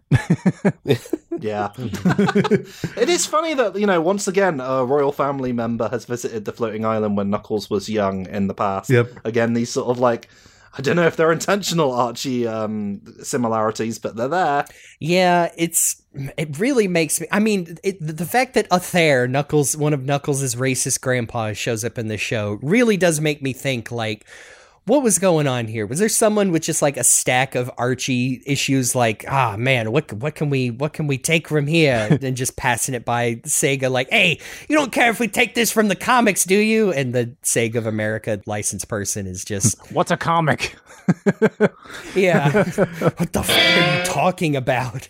I'm just imagining, like, regardless of which issues they took, Ken Penders bolting upright and like, saying, Something's happened. Someone's taken my characters. no, Ken, Athair was not yours. No, that was my Gallius. But, but he's none, nevertheless. It's an echidna, so he's upset. Gallagher! I genuinely believe it's got to be something like that, though, because Knuckles is like the only other established character to appear in this show. Like, you don't get Tails, Yeah, you don't get yeah. anyone else.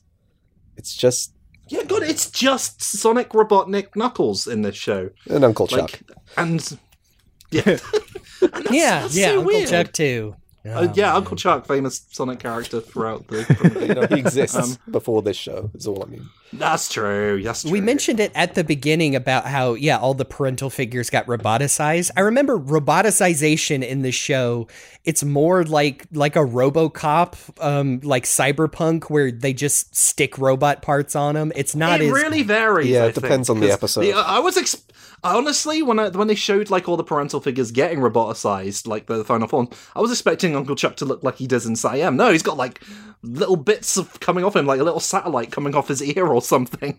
it's it's really weird. It, it again, it seems like they just took something from another source, but didn't get why it was cool or made sense in that particular universe. Well, it depends on the episode, because there's another one where they reunite with Queen Aleena's captain of the guard, who was like, you know, knew them as babies. Oh yeah, And he gets like fully roboticized. He's full on Robocop, like head to toe machine.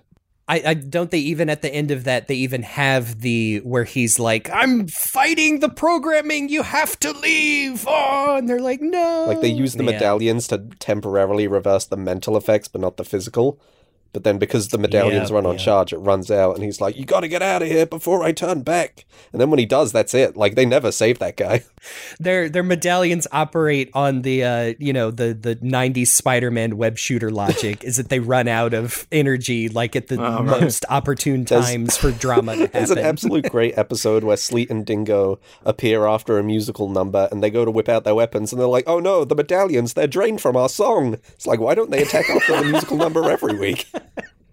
Sorry, J- sorry, Dommy. You just you started the sentence. There's a great episode where Sleet and Dingo. When I was like, no, there is no way that sentence ends The well. great, great is used very needed. loosely.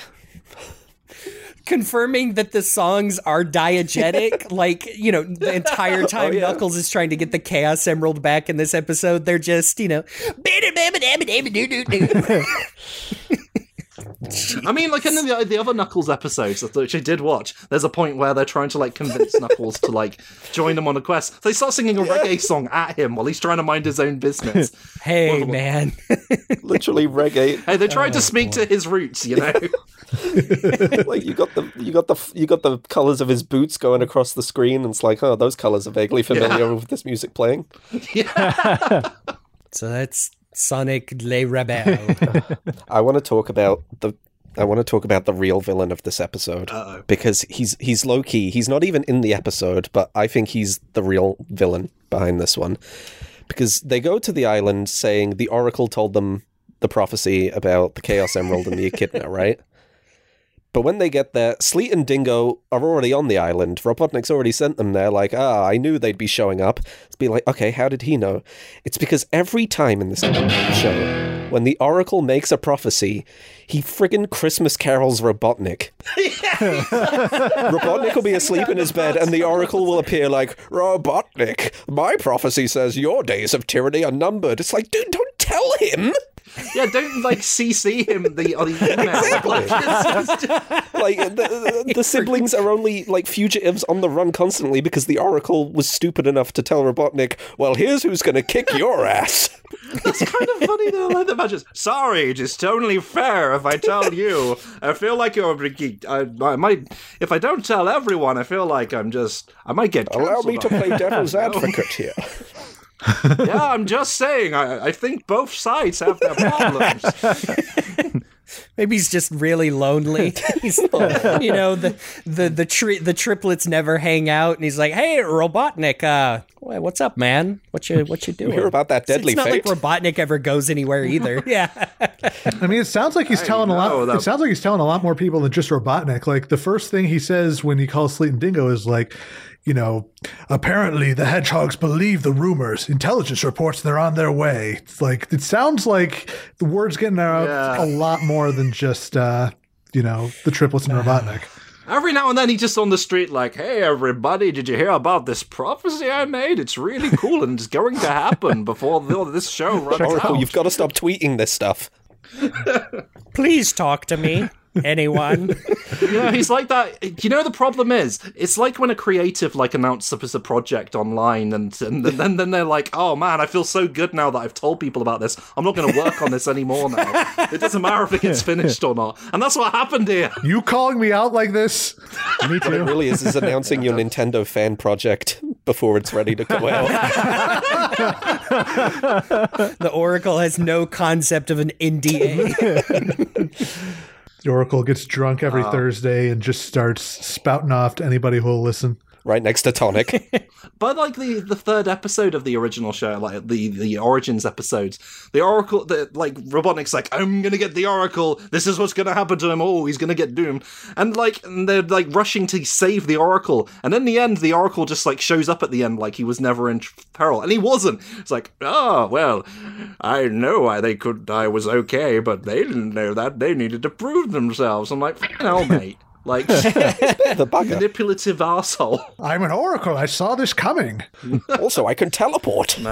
yeah, don't they play fast and loose whether he's like magic or not? Like he has the quote Oh no, he's just magic. mean, he is allegedly. magic. Okay, okay. He It's makes about chili Sap- dogs out of Yeah. nothing. Oh yeah, I kind of remember that. It's kind of how he gets onto like Sonic's good side after he breaks into his house. I love that though. It's like when you it's like when you bring a treat to distract the guard dog. yeah. I kn- man, that's another thing that carries over is yeah, Sonic likes chili dogs, we get it. I feel like an Underground, it's like his only personality trait. He says at the beginning of this one, like, you know, you better be right, Sonia. I missed the opening of a new chili dog stand Oh, for yeah. this. It's like, man, get they- get they some more hobbies. those. They lean into like the, it's the chili dogs and he's impatient. Yeah.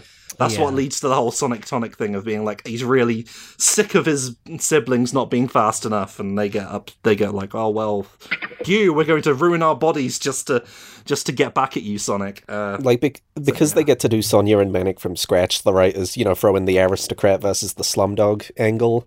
Whereas Sonic, it's like, yeah, everyone knows who this guy is. We already did two shows about him. We don't have to we don't have to add a lot to him. So the only real like new kind of thing he gets is this older sibling role where he's quick to criticize the other two for everything they're doing, but then he often does it to his own detriment.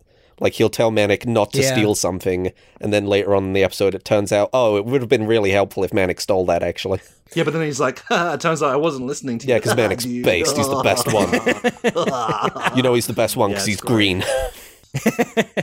God, they really do just look like Sonic with added parts on. They look like a bunch of yogurt mascots from the nineties. I know Manic's hair is ridiculous. Like there, there is no way there is a model sheet that's like, oh, this is the amount of, of hair he's supposed to have. It's like no, it's every frame. It's- God, there's one. That's the thing. Like Sonic characters tend to have like really distinct, simple silhouettes, and and you just imagining looking um, like a, uh, a a silhouetted version of Manic, and it's just a mess. It looks like untended. There's one of the episodes where Manic gets like a solo music number where he's talking about like, oh, you know, I never had a real home growing up, living in the sewers and all this, and then like in the I'm so glad I found my home. I've been wandering through this world. Alone. that's the one. And in that music video, the the God. quills on his head they fly away like birds, What?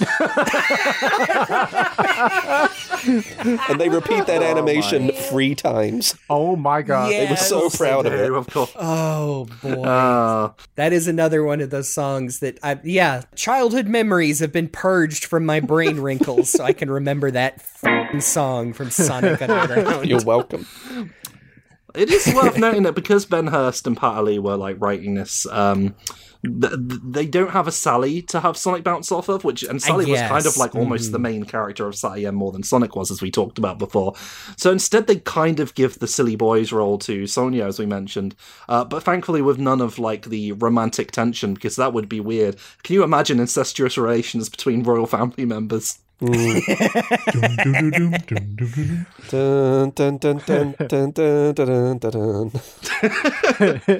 glad I had Oh, another man. Brit on here. um, that's Sonic Underground. That's not how the song goes. Um, you'd think Because things are not how they seem. Yeah. Don't worry, because I'm sure we will be back here before long.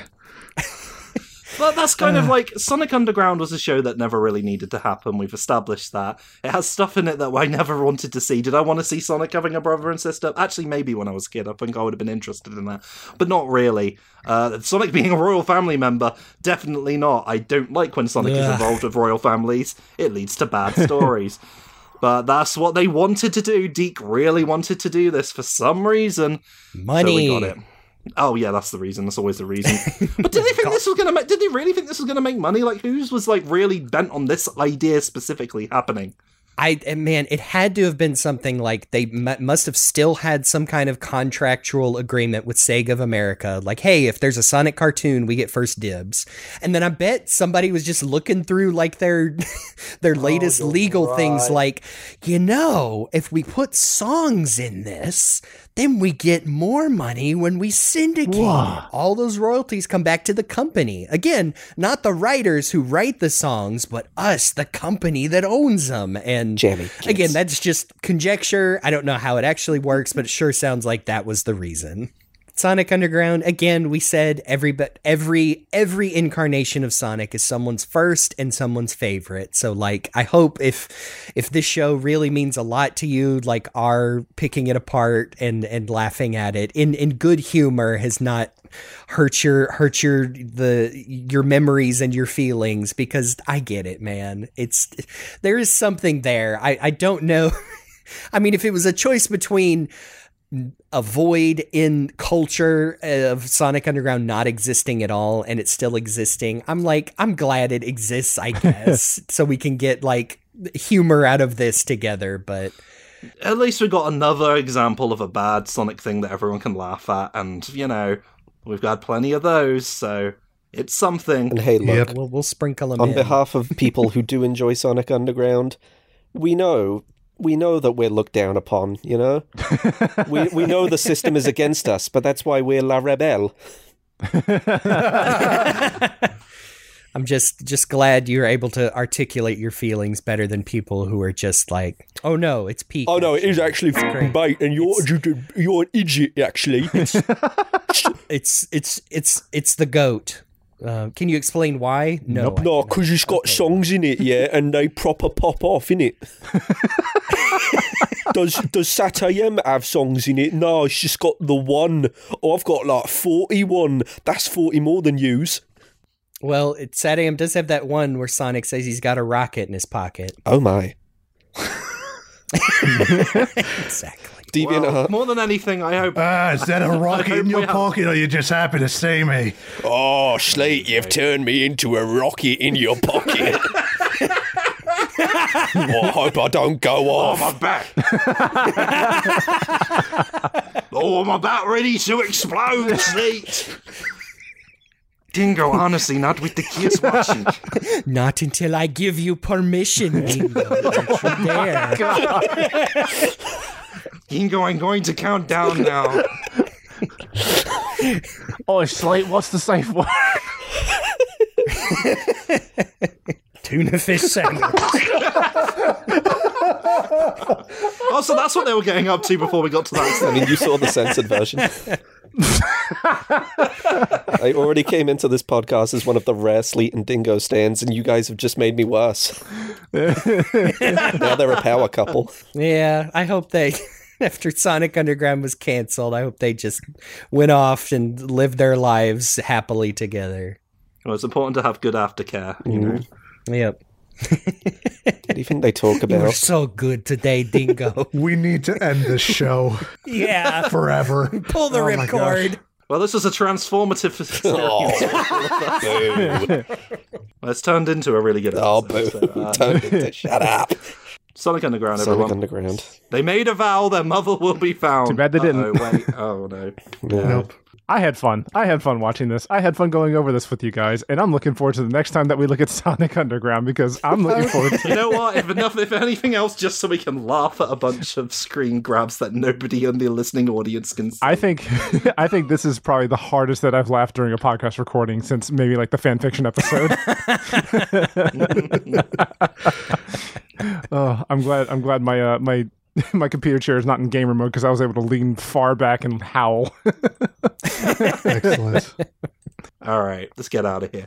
Um, so, oh yeah, I keep forgetting I'm leading this episode. um, I led us down a merry path. Um, but yeah, that is it for this episode. Thank you for joining us. Um, I am Faulerro. You can find me all across the internet at Faulerro. That's F A U L E R R O. I I am Rock the Jake. You can find me on the socials as at Rock the Jake, and you can find me on my dusty, crusty, moldy Twitch as Mr. Rock the Jake. You can find me in various different places at Cyberlink420. And you can find me around the internet as Game Buddy, sometimes with a one, two, three, but you'll probably be sure if it's me if you go searching. You can find me on twitch.tv, uh, Blue Sky, and x.com, and hopefully not DeviantArt as Green Bones Dommy. Not the only dummy we've had in this episode, if we consider the power relationship between. You don't want to meet my soft twin subby. Um, special thanks, as always, to Amie Waters for the use of our theme song from the album Gotta Go Slow. You can check out more of her work on YouTube and Bandcamp, and sometimes it is very good to go slow, take it slow. Um, you've got to consider your partner's needs, unlike um, remember to subscribe, review, share, etc. If you want people to want us to do more of this specifically, talking about Sonic Underground and those two. Um, now, it's not listed on the format, but I know what we're doing next time. Next episode, everyone, we are going to delve back into written prose of sorts. We're going to finally delve into one of the oft talked about Martin Adams novels. Um, not actually written by Martin Adams, that is just a pseudonym for more than one of them. But we are talking about the first in the series. Sonic in Robotnik's Laboratory. That's one of those books that came out when I was a kid, one of the earliest examples of Sonic fiction, and it's actually not one of the best ones, but I'm looking forward to talking about it I, anyway. I'm looking forward to going through that because I know what's coming up, and it's a good build up to the good stuff.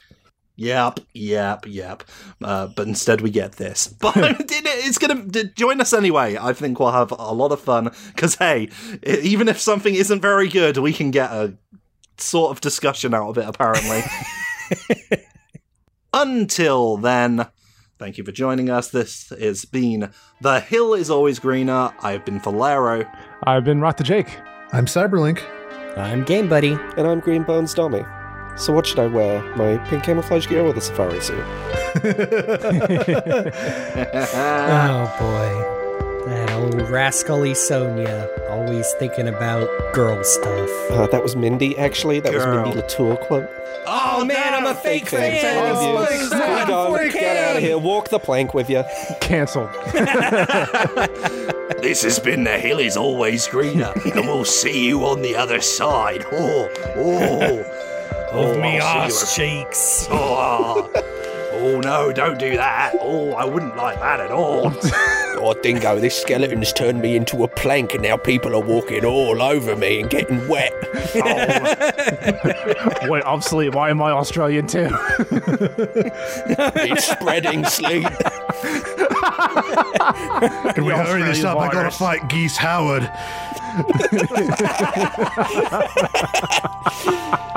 Okay. Oh lord. Get out of here. Oh dear, oh dear, oh dear.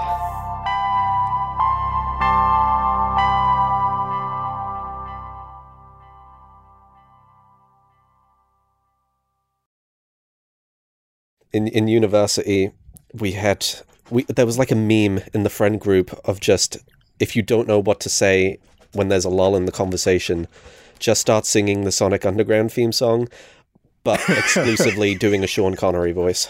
because of that. Sonic, Sonic Formed by a Underground. grandfather. I long for my They made children, but I have to wait. To act too soon could shield their fate. To shield indeed. You're the hedge now, hog.